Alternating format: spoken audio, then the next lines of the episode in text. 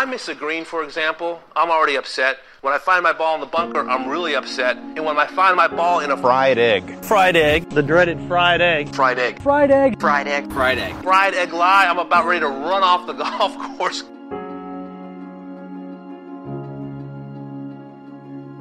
Arnold Palmer is the Masters champion of 1960. He has birdied the last two holes to catch and then move ahead of Ken Venturi, one of the greatest displays of courageous golf that anybody has ever seen any place. Up the hill. Oh, did you ever see one like that? I think that's one of the greatest spots I've ever seen in my life. Maybe.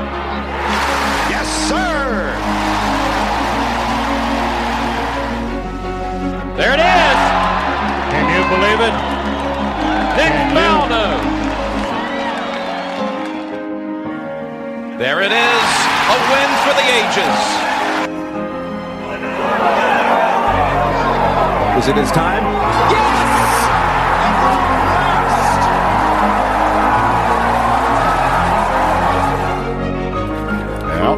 Here it comes. Oh my goodness.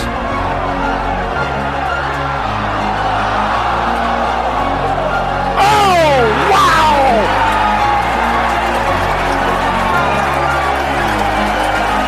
In your life have you seen anything like that? Hello, friends. I'm Jim Nantz. It's my great pleasure to welcome you to the Masters Tournament. I've heard it said before it's a tradition unlike any other.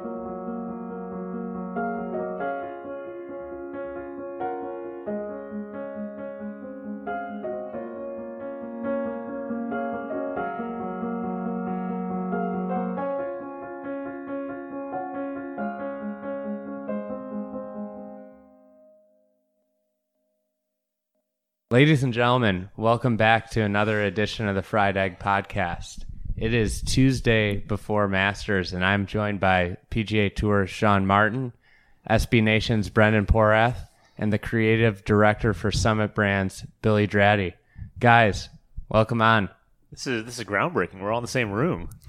It is amazing. It's it's going to be a whole new dynamic. Live pod. We're sitting here in this grand Augusta house that the Draddy, B Draddy's gracious enough to host us with. It's a, it's a new frontier in your pod empire.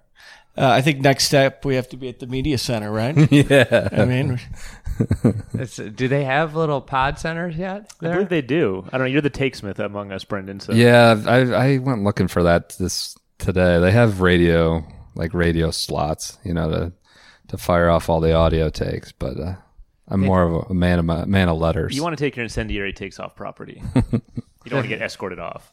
The future, you know, they need to have little pod rooms. Well, let's get phones on the golf course first, then we'll we'll work on the pod rooms next. Yeah, yeah. So uh Masters Week. What uh is your favorite what is each of your guys' favorite Masters tradition or part of aspect of the Masters? I'll go. I mean, I, I, it's not exactly like, you know, an underrated one. Uh, the Champions Dinner. I think invited? that's cool. I mean, that's very obvious, but I think it's cool that the champ, defending champion, gets to set a menu. A ton of people care about what this f- menu is. You know, PGA Championship has one. No one cares. Um, you know, and it, how often do we see like? Honestly Gary Player and Jack Nicklaus and those people in public life together anymore. We don't. Like, and you know what?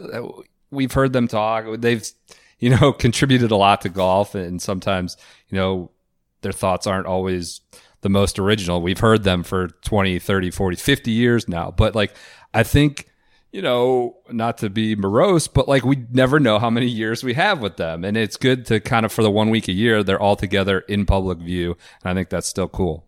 If you won the Masters, what would be your champions dinner? Oh, that's a good one. crab one. cakes. I mean, obviously, we know the beverage would be uh, Monster Energy. you can't complain about it on Twitter, and then you, you, can't complain about this on Twitter, and then go straight to the monster. I wasn't complaining. Uh, I don't know. I'd have to think about that. It'd probably be pretty basic. I'm just a fat, corn-fed Midwestern boy. You know, be you know meat and potatoes of some sort. It is pretty cool the years that Tiger wasn't going to play and his back was horrible that he would fly up just for that, and it shows what a big deal it is that he was. I mean, You know, talking about last year, he could barely sit, and yeah. nerve pain is shooting down his leg, and he still flies up to do the Masters Champions dinner, which I mean, to your point, shows how how cool it is and what a big deal it is for guys. Yeah, I mean, I know that's kind of an obvious one. I'm not really going off the books there, but I, I still whatever. I, th- I, think it's cool. I actually I made the phones joke, but I actually like the no phones. Like I was walking around this morning, taking some photos, and just enjoying the golf course, not checking my mentions or you know getting texts. I I like the no phones. I'm like all in on the no phone country clubs. Like when I get to put the phone away and I like you're just out there playing golf, it's so much more peaceful. You know, I don't, I don't need to make an Instagram story of my round. No one, no one needs to see that. Yeah. It's uh so Billy, you've been coming here for how many years now? Uh, I guess this will be maybe my 19th in a row, something like that. Wow. Yeah, my, my favorite is actually just getting here right at, as the gates open, and everyone everyone walks briskly to go put their chair out, and I kind of just walk slowly, and you and just the procession uh, in, and it changes a little bit every year, and that's part of the fun as you see all the newness that the that the club brings to the event. Um, but there's a real uh, there's a real serenity to the grounds as the championship's going on. It's just like uh, there's a great feeling that everyone is here for all the right reasons. That we're about to see something great, and uh, I mean the club does. I, I think it's the best sporting event in the world. So uh, to just walk in slowly and kind of take everything in is always my favorite part of it. Sean, yeah, I think. Um I have to agree with that. I, w- I did an early morning walk today. I wish the gates opened at eight. I wish that they'd opened at like seven. It would have been awesome. You know, you lose you lose some of that good light uh, when the gates aren't open. You can't get. You're worried about your Instagram page. well, I've got, I'm using the point shoot, so I'm gonna have to take a couple extra steps. Got to upload to my computer first, and then edit them, and then you know I can't just. not wor- you're not worried about your story, but you're. you're... no, I, I like taking some good photos with some 2005 technology. I love I love underrated uh, tradition is when like Tiger was playing, everyone's holding up these like 2005 point and shoots because they all save their cameras for this one week a year because they need them because you can't take your phone on the grounds. This is like a super nerdy inside baseball one, but the thing I like um, is that in the uh, media center press building, I should say, use the correct terminology. They have these like notepads for um, it's like the same kind of note style that like whatever Grantland Rice and Herbert Warren Wind would take when they when they go out on the course. And like when you assume there's no video footage of everything, it's every hole with like note slots. You know what I'm talking it's about? Like eight and a half and eleven. Eight and a half by eleven pad, right? Yeah, it's like yeah. an eight and a half by eleven pad. It says like masters on it. You know, you have each hole where you're supposed to note you know what happened with the shots, presuming there's no video record of it or anything like that. So that's like mega tracker. nerdy, super nerdy. So that's a cool tradition. I always grab one, go out there, and I mean I don't pretend I'm you know Grantland Rice or anything like that, but I don't know. That's how I like to take notes of the round. And another cool aspect of not having your phone there, usually just plugging those notes into your phone at the other majors. But I don't know. That's a, that's a kind of off the record one, that, or you know, an underrated one you wouldn't see. I love that the champions get to keep playing forever because what it leads to is like Bernhard Langer a couple years ago in contention on a Sunday, Freddie Couples making his run and and getting to see like the you know Augusta has become a place that is tougher to compete at as an older age, but it's still you can still get it around there. And if you take advantage of the holes like they you only learn more and more and you get better at playing the golf course with age. So it's it's it's cool that these guys get to keep playing. I mean, even like Larry Mize is 59, I think, and it's not like he's burning up the Champions Tour, but he's made three of the last four cuts. Yeah, I think that's a cool aspect of it. Like you can have a thing, a, a, a tournament where like Trevor Immelman plays, but like Ernie Els can't. It's an exclusive. I mean, it's, uh, you know, I'm not saying I mean, Andy's a big Ernie Els guy, but I, it's not Ernie. You know, someone who's super competitive right now, say like the 55th player ranked player in the world that wasn't otherwise exempt, but you also have Trevor Immelman. Like that's still a cool thing to Andy's point about all the the former champs coming back. It does make like a sudden death playoff so much more high stakes. You think about it, like you know Kenny Perry, sure. in 2009 loses, if Kenny Perry had won that, he's coming back to the Champions Dinner every year. He's coming and playing every year. He's playing the par three contest with his grandkids. Now, like, he's home this week, I guess. You know, and so not only did you lose the Masters and lose the title and, and all that, but you lost like the opportunity to come back every year and do all those awesome traditions. So I feel like it does add weight to like to the playoffs when when those do happen. So 19 years. That's a lot of time. I mean, did what, you invent what, the short sleeve rain uh, shirt? No, oh. no, no, no, no, no, no. That, that was the U.S. Open. Uh, it was zero restriction, um, but that was, of course, uh, Payne Stewart at the U.S. Scissors, Open. right? Yeah. yeah he, cut he, he cut the sleeves off his rain jacket, and we created a a little subcategory in rainwear. Thank God. that I I remember my dad uh, after that cut off the sleeves of his rain jacket and started wearing it around. He thought it. Was, I mean, if if there's ever a market for short sleeve rain shirts, he's the guy. He's he loves them. so uh, transitioning to this year, what's uh you know Tiger's obviously the big storyline. What's what's the storyline you're watching going into this year that you're you're excited to see unfold? I wonder if people are more excited for a Tiger Phil showdown or like a Tiger JT showdown. Like I feel like Tiger. I, feel, I think the bigger thing. I know like the inter, intergenerational thing is huge, but I'd be more excited, based, especially all this buddy buddy stuff we're seeing. They're playing practice runs together, but like we could see a Tiger Phil showdown, which we've wanted for decades, and so I think that's the one that really gets me more than even like a Tiger JT or Tiger Spieth. So it, does Tiger have to be part of the equation? No, no, no. Doc Redman can be in there. I, I think the Rory Phil thing is fantastic. I think um, obviously Tiger is like the elephant in the room, but and again, that's why this you hear like Nantz and others say this most anticipated Masters ever, and we kind of always come to the Masters with a little extra enthusiasm and maybe get a little hyperbolic about where it stands beforehand. But like he's not out of line there. There's so many things to choose from. I think that the cross generational thing, as as Sean alluded to, with Phil and Rory, and then like the amount of history between on the line. If you had that, you know, Phil, what's the four jacket club? It's Tiger, Arnie, and Jack. I mean, and Phil has talked about this at length with his like eyes bulging and grinning. Like, I mean, three is great. I'm Jimmy Demaret, Sam Snead, but four, like that is a. Di- you know how Phil gets all worked up, and um, and, and with Rory, obviously whatever sixth guy to win the career slam. I think like if you got and they have they've had moments of I don't know tension or needling in the past. Certainly at Valhalla, um, Ryder Cups, twenty four Gleneagles. Phil, you know, made a joke about him suing Graeme McDowell. Um, so I think if you got Phil Rory with the the career slam versus the four jacket club and, and oldest to win, like that would be just incredible. And the personalities that they are. You know, the media just loves them. I don't know that remember, anyone remembers the tiny spats of golf better than you do. I totally forgot about the Phil commented Gleneagles about Rory suing Graeme McDowell, but now I totally remember it and it brings it back. But you're always good for those tiny little spats in press That's conferences. I always, you know, I, I, try to make mountains out of molehills. That's a member of the fake news. You know, I got to all these little needles. I got to make a big deal. So, Billy, uh, I'm excited for to see Tiger and where he ends up, and and for everyone to see just how far behind the curve he really is. I mean, he hasn't won anything yet, and we're talking about a major, you know, and and the reason why we call majors is because it's so difficult to win at, and all he's done is placed up until now, and so you add on the anticipation, the strong field, uh, plus the fact that he hasn't done anything yet you know, so I, I'm I'm excited to see just how far back in the field that he's going to end up. I mean, that's the way I think about it.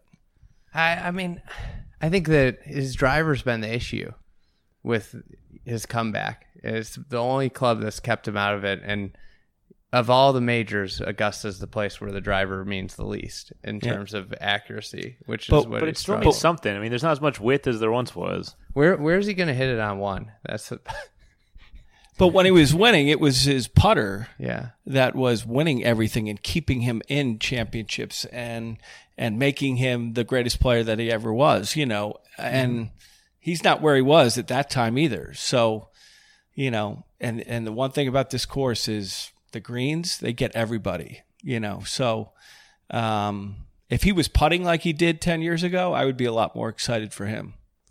It, It's interesting today.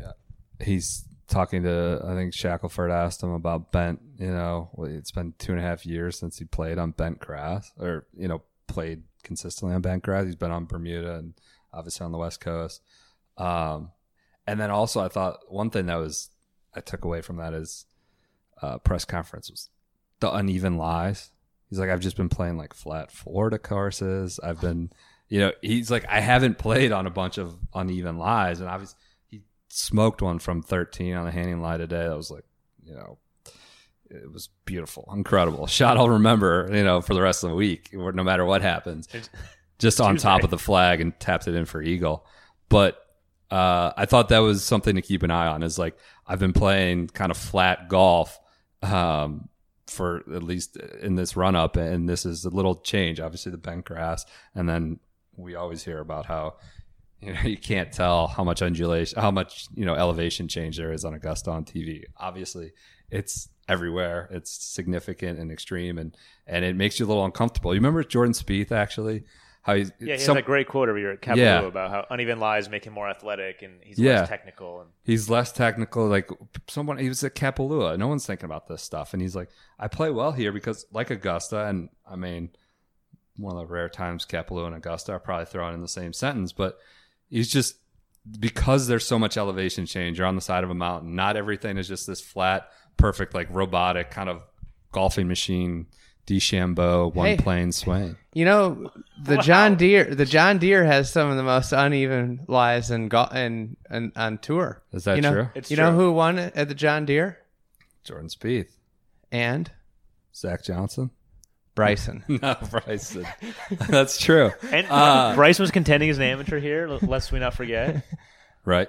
So, Andy, what do you make of that? The uneven lies thing and the bent. Like, I think does the that bent matter? thing is overrated. Real quick, you're I a think resident the- the what? Midwesterner. but- I the bent, bent grass is like the easiest grass to play on yeah, in the world. It's Sure. the best. Yeah, yeah, part. yeah. Like, So that's there's a- no grain. It's everybody's always like, which was grain? There's no grain in bent. I grew up playing bent. Like I've never, I never once thought about grade until I got to Florida. It's You said basically that. saying I'm gonna have to transition to putting the best putting surfaces I've been on since I came Yeah. back. Tiger's like, yeah, you just, it doesn't bounce anywhere. I have to worry about good grain. It doesn't, it goes exactly where I. yeah, bent grass is the greatest grass in the world to putt on. So you know, and uh, I think uneven lies is total factor. What it what it does is it separates the men from the boys. Like you can't be a pretender with your irons and hit good shots off uneven lies. Like the greatest iron players play well at Augusta year in year out because they're the best. I, that that's where it separates it in the golf course. If you it asks you to hit spectacular world class shots time after time to make birdies. It's why we see these big swings on the back nine, especially is the golf course just over and over again asks you to hit this great shot. If you hit it, you're gonna a great look at birdie, and you're probably gonna score really well. But if you don't, that's when you know the fun starts, and you got you know it's tough to you have to hit a great shot to make a four. It's it's such a position golf course. If you're in position, you can attack it, but you still have to hit a great shot. If you're out of position, you have to hit a miraculous shot to make that birdie. So with that, the I mean, if you go down the list of the guys that have played the best at Augusta over the years, they're all exceptional iron players. Um, and if you look at this current generation, who are the best Augusta players? Phil, he can't drive it. I mean, one of the worst drive. He's probably the worst driver of the golf ball of the 20 greatest players in the world uh, of all time. Um, you've got just uh, you've got Jordan Spieth, you know, led the tour in strokes gained approach last year. Tiger Woods is the greatest iron player ever. I mean, you you keep going down the list. Um, Justin Rose, exceptional iron player. Like Paul Casey, great iron player. Like these these guys, they're they're there for a reason. Um, I'm I can't believe Sergio, how nobody cares about the defending champion, and it's not like it's it's not like it's Danny Willett. it's not like it's Trevor Immelman. It's Sergio Garcia. I mean, that's just uh, that's poor Sergio. Uh, you know, he just he caught it on a, a year that's whatever. Tiger hasn't been here for two years, and Phil's won and Rory's won, and all these things have happened in the Q one, the first quarter. That You know, the most notable thing is Sergio named his daughter Azalea. It's tough to find like feel- the follow up storyline on Sergio because for so long it was Sergio hasn't won a major. Sure. And now it's like, well, Sergio's really good, and he's got a major. He's got everything. He's got a major, so we don't really talk about that. He's married, so we don't talk about his love life. You know, like all we can talk about Sergio is he's really, really good, but that's not a like good take. So I think actually for Sergio, it takes the pressure off him. Totally. Oh, I, I, totally agree. But I think that's why he, flying he under that couldn't ask for proverbial better conditions to try and uh, defend his title. And I he's mean, playing well. Like he played well at the match play. His daughter was born like days before the match play, Yeah. and and he's not even in the discussion with all these big names. Yeah. He's it, it, no one's even saying it. So I mean, I think he's in great shape. His last three starts: T seventh at the Mexico WGC Mexico, fourth at Valspar, and he made it to the round of sixteen at Austin. with his wife about to give birth, and then days after his wife does give birth. So like, he's playing well enough that he played great while handling all those distractions. And he won the Singapore Open. Don't forget about that. He's already won this year. Big, big time. Spieth couldn't win the Singapore Open a couple of years ago. Remember that? Oh, Threw yeah. off his whole year. Yeah. They sent him out to Singapore, and he was just he could never Chasing you know, dollars. He was exhausted the rest of the year. But Sergio won it. All right, so tee times came out today. Uh, what are the tee times you're watching? Eh, We're gonna exclude Tiger from this. I was a little disappointed with the Tiger pairing, real quick. I thought that they kind of eased him into it. It kind of reminded me in 2010 they put him with KJ and Matt Kuchar. Uh, I don't know.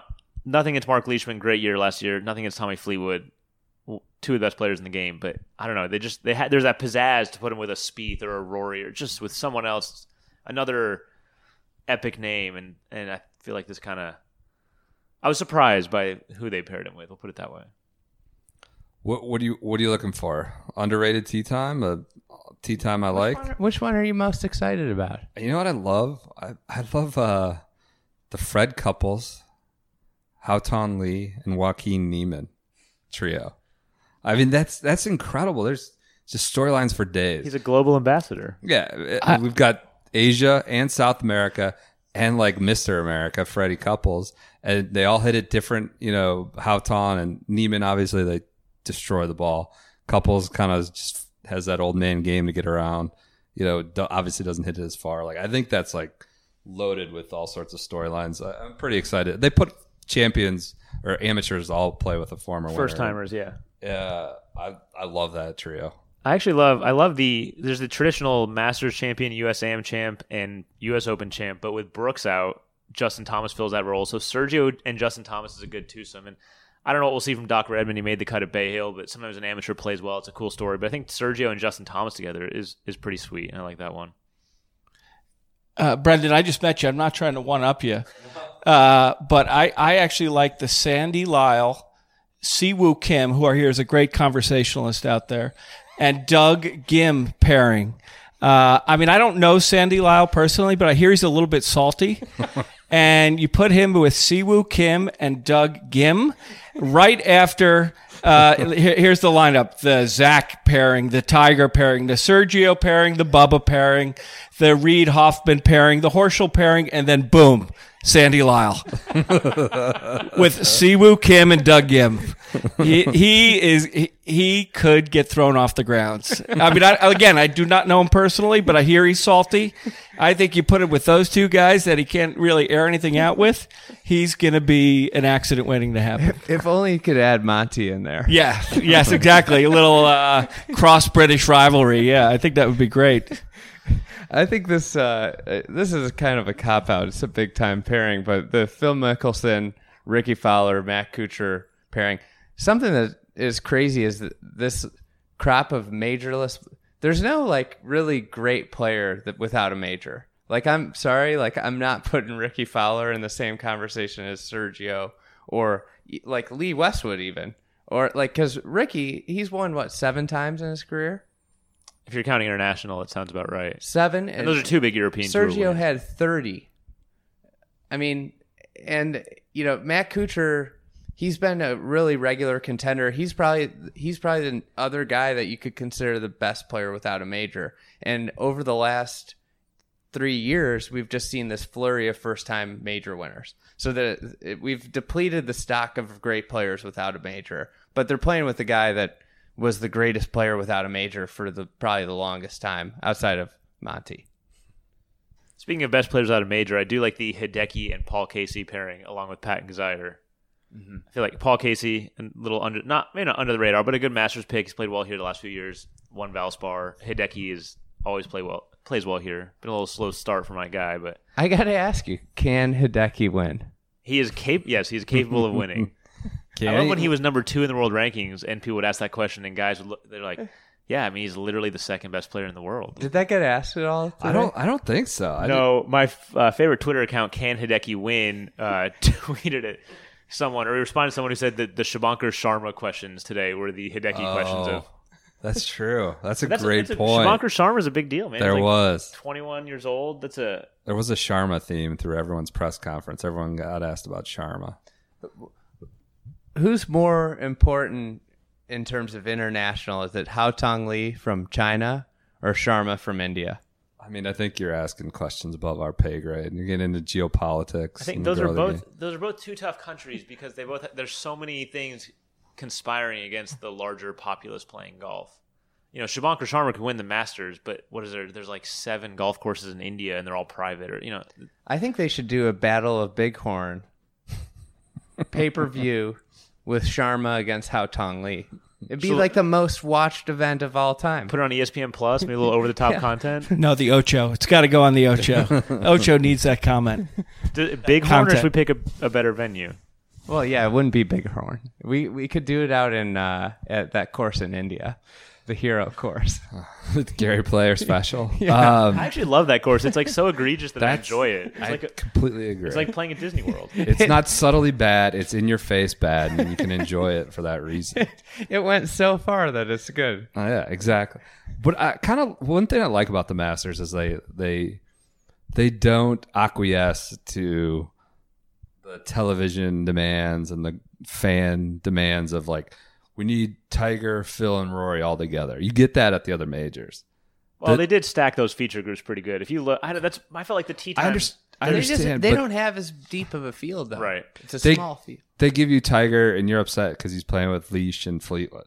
Like you're a little well, not upset. You're, You're little, upset that he's playing with two other top twenty players in the world. But they they don't True. they do, they never kind of I mean PGA obviously they put the three major winners together, but like a lot of the they usually give you the big guns all together, whereas Masters will kind of like a big gun, kind of like the a, a top twenty player, and then maybe an amateur or or a lesser guy. I mean, just give me his Genesis Open pairing of him and JT and Rory. I mean that We've that's seen it, I guess, already. But come, I mean, come on. That's big tour just trying to get like over the top subscriptions for PGA Tour Live. You know they they're just that's a business move. Masters like they don't need to dabble with that. Can can we talk about Phil's outfit today in the practice round? The the dress shirt. Is it? I'm not the expert here on this. Uh, well, I- I don't know, yeah, you have I- to Yeah, we'll, we'll give the floor to you. It's all yours. I don't know a lot about this stuff, but I I, I, I could give you what I do know. Okay, and that is that Rene Lacoste in 1930 uh, stopped wearing woven shirts to play tennis because people decided that knit shirts were more comfortable and actually truly performed better. So the fact that Phil says they're stretchy, meaning his woven shirts, you know. I mean, my boxer shorts, my old boxer shorts were stretchy too, but now I've got on knit boxer shorts and it's like almost like stealing. I mean, it, it should be against the rules. It feels so good. So if that's, if that's what Phil's reason for it is because it's stretchy, I, I'm not buying it. It sounds like there's something else behind it. He di- he didn't really have a great answer for it. Yeah, what did he say? Stretchy, comfy. I liked it. I wanted to try it. It was stretchy. Yeah, he needed more. He needed a better description and a more prepared answer coming in for that. I went to ESPN, and the pa- the photo on the front page was Tiger in his blade collar T-shirt. Next, who looked like he just got done with like a workout. Next to Phil in his button-down dress shirt, who looked like he just got off the office. Yeah, like a dad saying- standing at a little league game or something like that, right? Exactly. Yeah. I mean, Long sleeves with like the cuffs. It had his logo on the cuffs. It's just I was. Holding the Yeti. I walked up and I couldn't. I was. I walked up to the tenth tee at eight thirty this morning. I'm like, got my coffee, trying to get in it, get in the flow.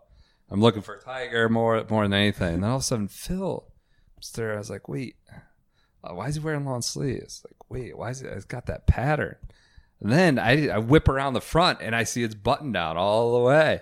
I just, I, it took me like 10 minutes to figure out what, what he was wearing. And then I get back because you have no phone. I get back to the press center and it's obviously all the rage. It's like, what the hell is he wearing? I don't know. Also, he saved it for a big moment. The practice on with Tiger. He knew all eyes were gonna be on him today, and so he decided this is what I'm gonna. This is my statement I'm gonna make with my fashion today. And just with the glove and the pants, it was just a very odd ensemble. But that's what we expect, I guess, from Phil at this point. Uh, what's the, what's the worst Masters look of all time? I mean, there's been some all timers. Phil, Phil, DJ loves his Phil's Silver Surfer outfit. I he looked like the Tin Man. Yeah, it was gray on gray. I just I'm not a big I'm not a huge fashion guy, but I do know that gray on gray is not a, a great look. What we're talking with, we're with talking, gray shoes too? We're talking about fashion and then different like making judgments when we're actually in the room with the expert. So we'll, I'm going to reserve it for this year, actually, because I, I, think the blade collars uh, are actually the worst that I've seen. You know, yeah. the fact that they call them collars is is completely incorrect. It's a collar band that then a collar is attached to. You know, that's what they're they're wearing a, a, a shirt with a collar band. And I, of all the people that I thought would kind of put a halt to it, I thought Augusta was the was the group that would say, "No, we're sorry that you know you have to have a traditional shirt on," but they didn't, and I guess that's okay. Uh, but I th- I truly think they look ridiculous. You're in uh, you're in good company on that day. We've been railing against this now for more than a year, right? I mean, they're offensive. They look like you should be going down Washington Road to Planet Fitness or something and getting a quick lift in. And you know, Billy Payne was asked about this last year. It was my favorite moment, maybe of the week. Uh, somebody asked Billy Payne, like, you know, uh, you know, Chairman, what do you think of the these Nike shirts? You know, is a, I mean, it's not a collared shirt and he kind of like it's like I'm, I'm not I'm not familiar with what you're referring to, and they like moved on. But the moment between that question and waiting for the answer was like one of my favorite moments of the week. It's a legitimate question, is yeah. it not? I it think, is. It is. I think if you're some like 15 handicap and you show up at a course that requires a collared shirt, they're probably telling you to go home. Exactly. That's why I'm so surprised that that I mean they had a year to I guess they and they they've covered it. They they think it's okay, which to me, um, you know, I, I, I, I liken it to uh, Paul Goydos wearing a mock turtleneck. You know, I think uh, I think good looks will prevail, and people realize that you know, putting a collar on uh, actually looks better. It does serve a, a, function. It blocks the back of your neck from the sun. So I think, well, we'll be able to spot all the Nike guys in the airport because they'll all have sun sunburned back of necks after they miss the cut. my one of my favorite looks is uh, when Day pairs the blade collar with his Kevlar vest. Oh, I mean, a Kevlar vest slash you know Joe West behind the plate look, you know? he looks like he's ready to call balls and strikes and some of that stuff. But I I you know, like he's a that's the problem is like I've said this before. I I gen, generally don't mind Nike. I get a lot of stuff from my kids that's Nike. I get some other stuff from myself that's Nike, but Nike golf tends to offend my sensibilities. But I, I, I think did you guys know like Tiger's blade collars are like a little different? Does it his shirts seem like different than like the Rory ones and the Day ones? I don't know if he's got like a different. Uh, maybe it's just the way it's tailored, but they're like baggier. Like he was at the press was, conference. In the press conference, was like, like, hanging down. Yeah, it, it was almost like, like an like, undershirt. Yeah, pull it up because like the V was going up into like his Adam's apple, and you have to like readjust it and pull it back down. I don't know. It's a lot of fashion talk. I'm not an expert. Yeah, that that's just called poor fitting. Yeah, either he has the wrong size on or it just doesn't fit him well. But Billy, uh, scripting's become really big, and I feel like the last five years, everybody puts it out there. What's what's the key to good scripting? And I think you know, from a brand standpoint, it's it's just it's being able to remember what they were wearing, so that you know when you make it to your your pro shop or your retail venue, you you you can resurrect what was in what was out on the course. Uh, so to me, that's always consistency. I think you know. I think uh, the people that either have a Sunday shirt or something like that. That's always it's memorable, and it. I think I think just consistency is the best. If you're sending a message, just send one message. The one movement I did not like though was when staff they'd have a staff would have their entire team in the same outfit.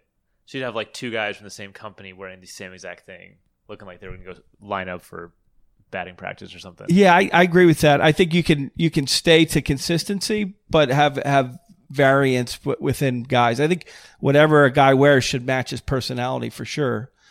You know, uh, and all the brands that are in this you know kind of scripting game have enough product that they could do that. The scripting, I mean, it's an entire, it's like a a cottage industry now. You know, they've really. Well, how how old is the phenomenon? What would you say? It's like a decade now. I mean, it's it's a, a byproduct of our content environment. We just need more Yeah. content. And It's more so, mostly Nike. Nike started probably, and then TaylorMade Adidas. started- it probably started with Tiger, and then it's just trickled down to more and more obscure players. So this week, Chez Reavie got a scripting release. You know that? There's some people who like kind of like try to figure out like, well, and I'm not. Could the- could somebody just get him a hat that fits his head? it was a, it's a, it's a good it's it's a it's just interesting how like how, what what's the last frontier of, of who gets I mean, scripted. what's his company? I guess I get that if you're like Peter that. Millar. If if Chez Reavie is your one guy, I mean, you got to do it, right? It's your big, it's your Super Bowl for whatever your brand is. If if a guy is wearing your stuff in the Masters, But it's what- more when you're like, what kind of you have coverage are you expecting out of that? I I did a was out of master's scripting search on Twitter before this, and uh, popped up uh, Robert Streb with PGA Tour apparel master's scripting from 2016.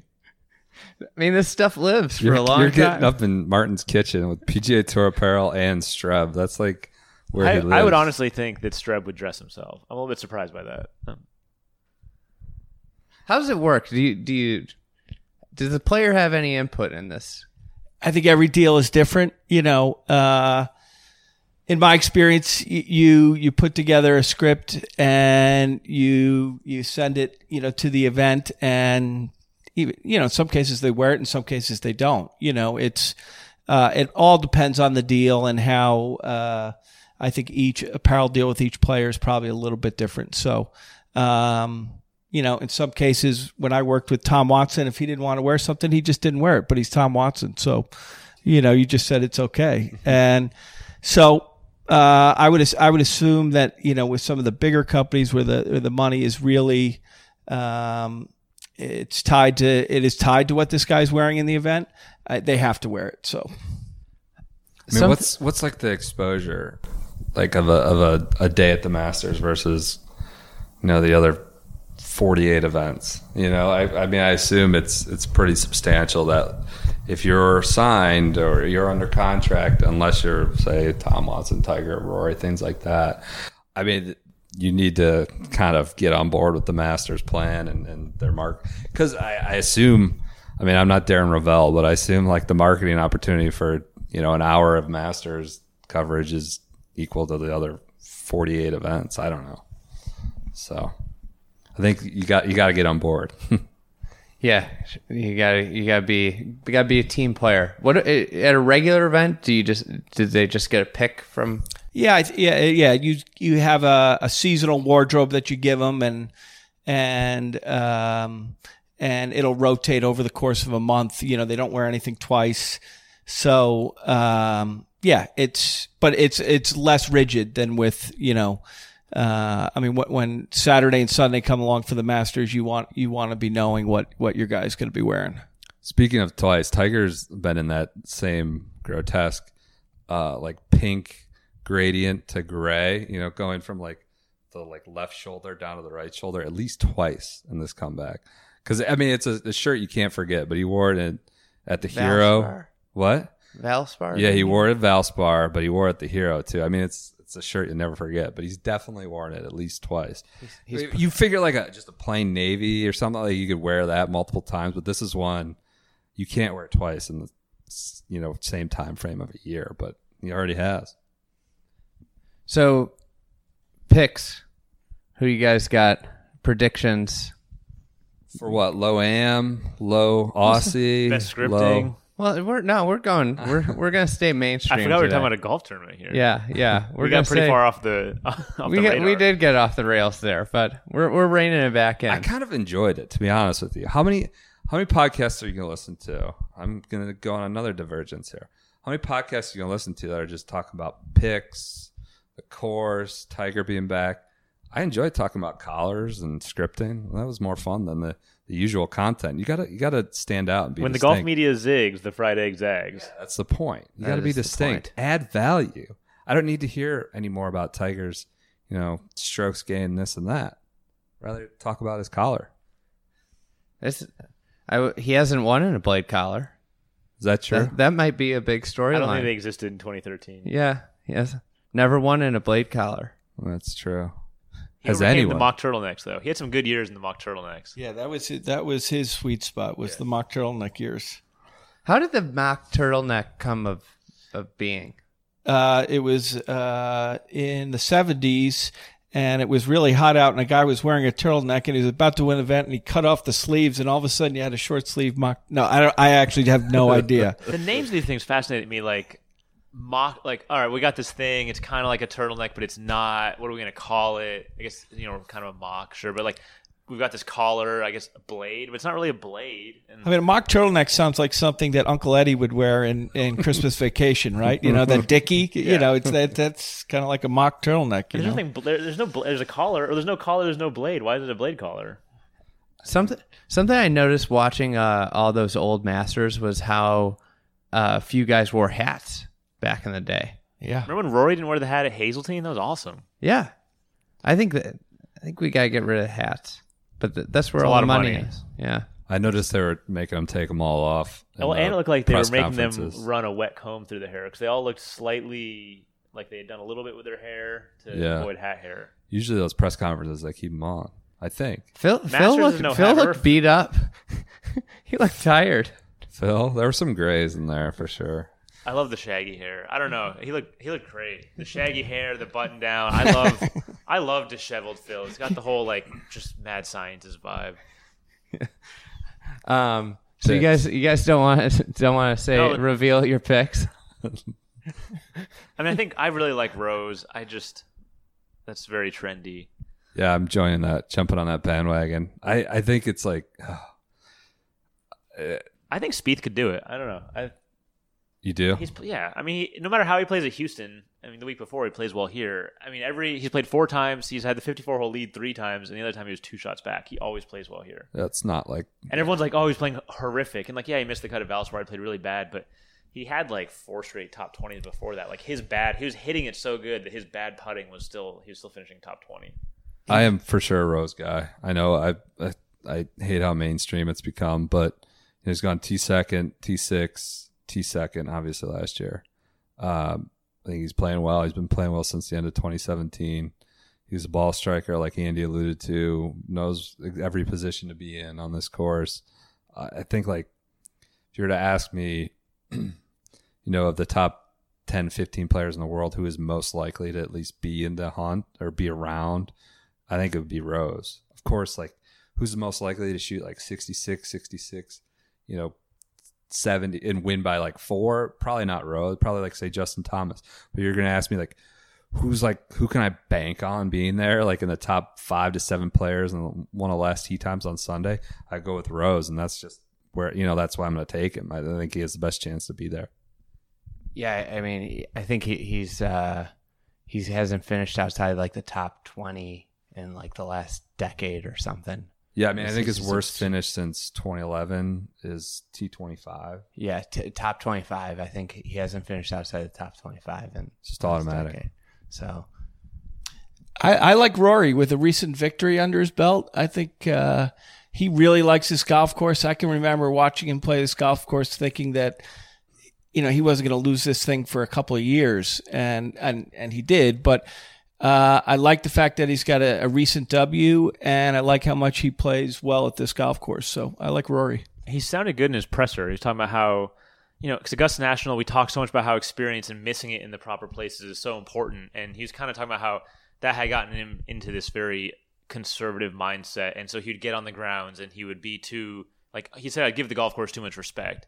And he said, this year I'm just going to try and go out and play more aggressively. And I mean, that's what Rory has to do. You know, he, we see him when he's playing his best. He's shooting final round 64s to win at Bay Hill, and I was looking his final round scoring average in his stroke play wins on tour is 66.7, which is nuts. So he just has to get. It seems to me that he has had trouble avoiding like the one bad like his bad round needs to be 72 oh totally not 74 75 that it because he's he's been shooting you know he's he's finished in the top 10 ton but it's like he's never been in contention in those rounds because an early round 75 or that you know 77 on Saturday and when Spieth won like he just hasn't avoided the disasters. And and just it's the key to Rory is always keeping the momentum going with those par saves because like he's a guy that I really feel like has like you know he needs that momentum to keep going to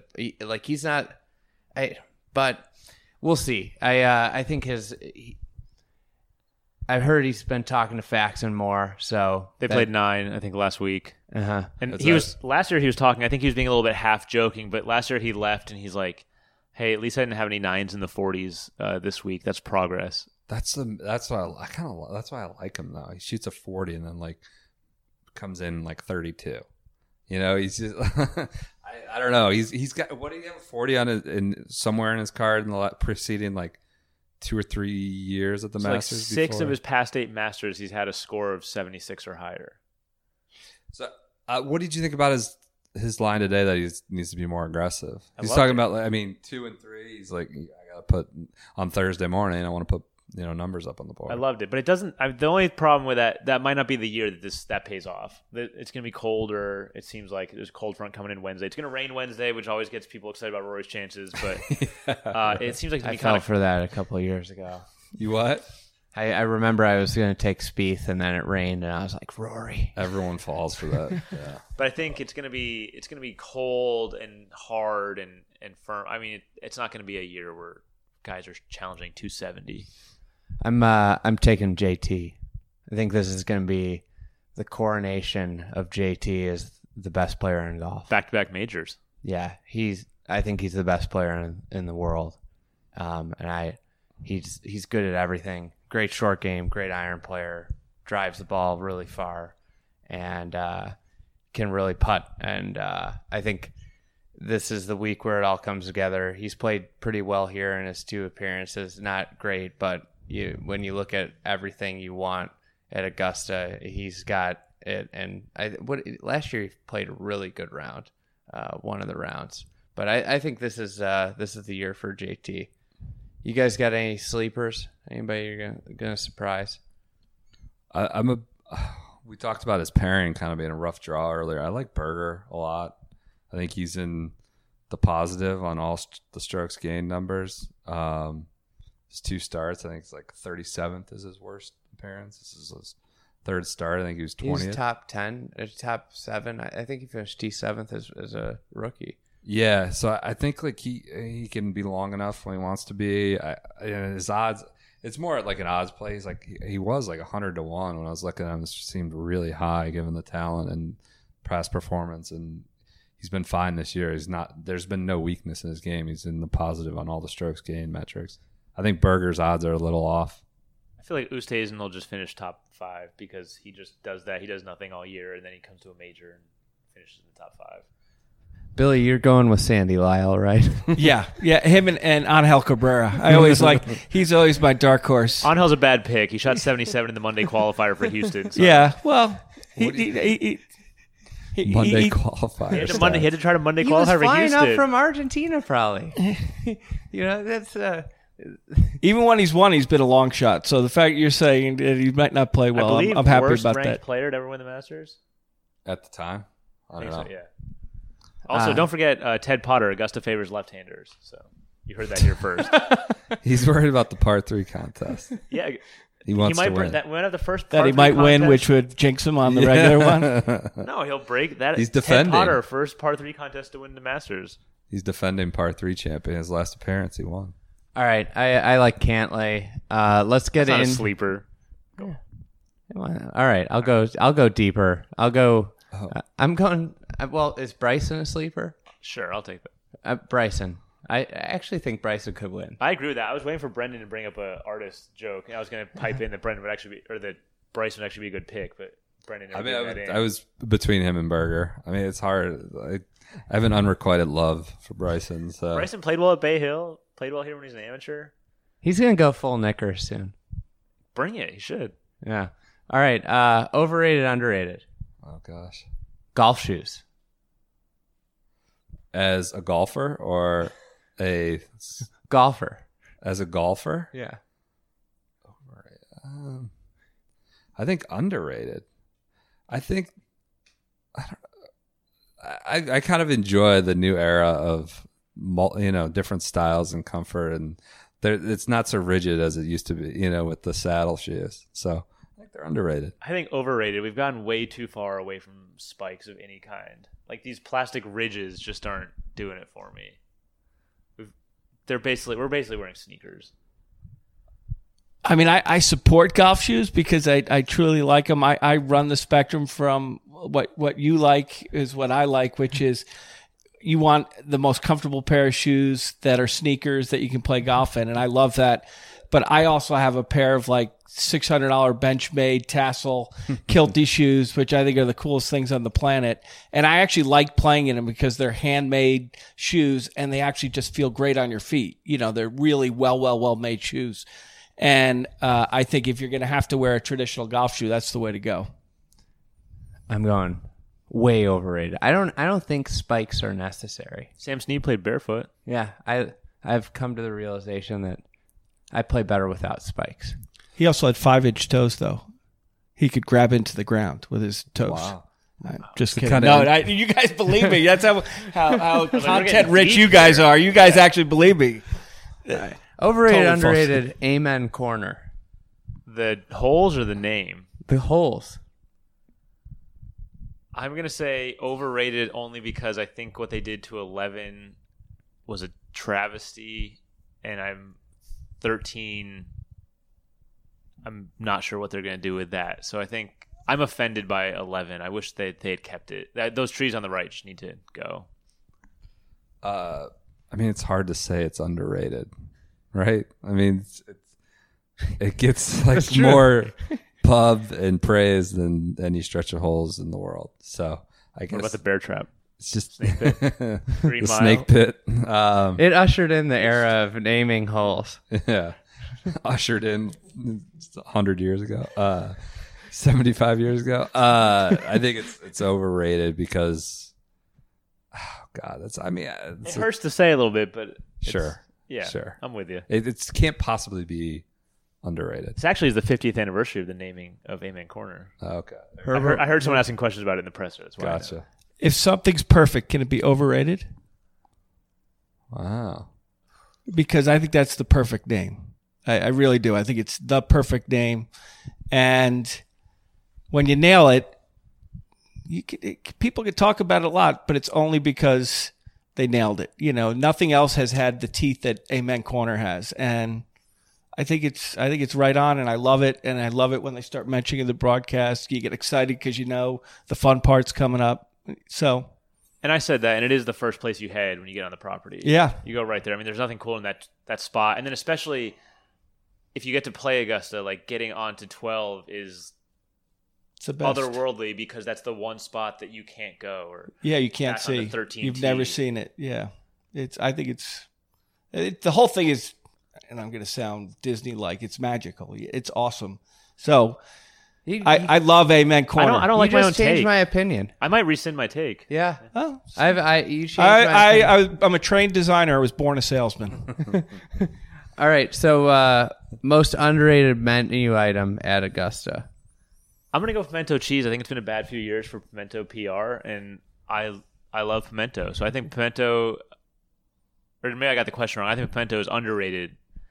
Uh, it got overrated for a while, and then it just got bashed down and beaten to oblivion. So I think pimento needs to kind of be brought back up to If- its proper space. If the Masters menu board was a stock exchange, you would be buying pimento. pimento got pummeled, the pimento bubble burst, but now yeah, buy low and it's back on the way up. I think you can't. I mean, you can't overrate the uh, the biscuits, the chicken sausage biscuit. I could sit there and have like twenty five of those. If I, the problem is, you know, I'm in public. I don't want to look like a sociopath. Um, the biscuit sandwiches are amazing. You you give me chicken, you give me sausage. It does not matter. It's the biscuit. It, it I maybe maybe these are well publicized, uh, you know, and everyone thinks they're the best thing already. But like, I could not possibly say enough good things about the biscuit sandwiches.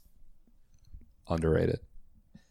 I, I'm going to go with the barbecue. Uh, I remember the day when they used to serve barbecue sandwiches that weren't hot, and those uh, those were closer to cat food than really eating a sandwich. It was really disappointing.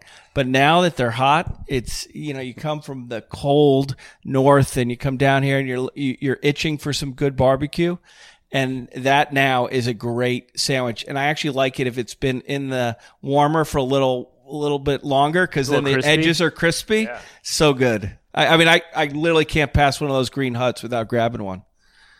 And you guys, you can't see me on the podcast, but I look like I've had a couple barbecue sandwiches.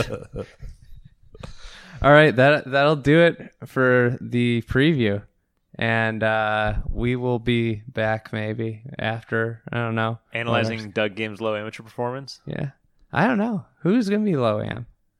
I'm very curious to see what Niemann does. I think he's obviously the odds-on favorite. He is number one in the world. Yeah, you, you're not going out on a limb. You two, you two debating the am, low am is a proper way to end this podcast. You know, Doug Ghim, Doug Ghim, I don't know if he hits. He's not that long. Yeah. I've, you know, I Doug Ghim's a Chicago product. Right. Arlington Heights. Grew up in my backyard, but uh, he's Literally, really that's good. quite a story. Pitch a tent. And He did. He he um he needed a place to stay, and I said, uh, "You can you can stay under the stars." I would like to see back- What's his home course? Sunset Valley. Oh, he- he's uh, out in Arlington Heights. So Is that is that closer to Mundelein? no, No, It's I'm uh, losing my Chi- Chicago ge- It's like geography. uh, I think he. I don't think he had a home course for a while. I think he. I'm not gonna get into that. Yeah, I There's- think- there's a. uh, I would love to see Niemann do it just because, I mean, he's Chilean. I can't name the second best Chilean golfer ever, so it would be sweet to see him get low am and have a, a good pro career after he, you know. I think Niemann will get it. I'm bummed that Toto Gana Yeah. isn't in it. shout out Toto Gana. Big dreams for that guy last year, and he just got nuked off the course. All right, all right, guys. On thanks that for note- coming on. Thank you. Thanks, Andy. Bye. You've been listening to the Fried Egg Podcast. We do the digging for you.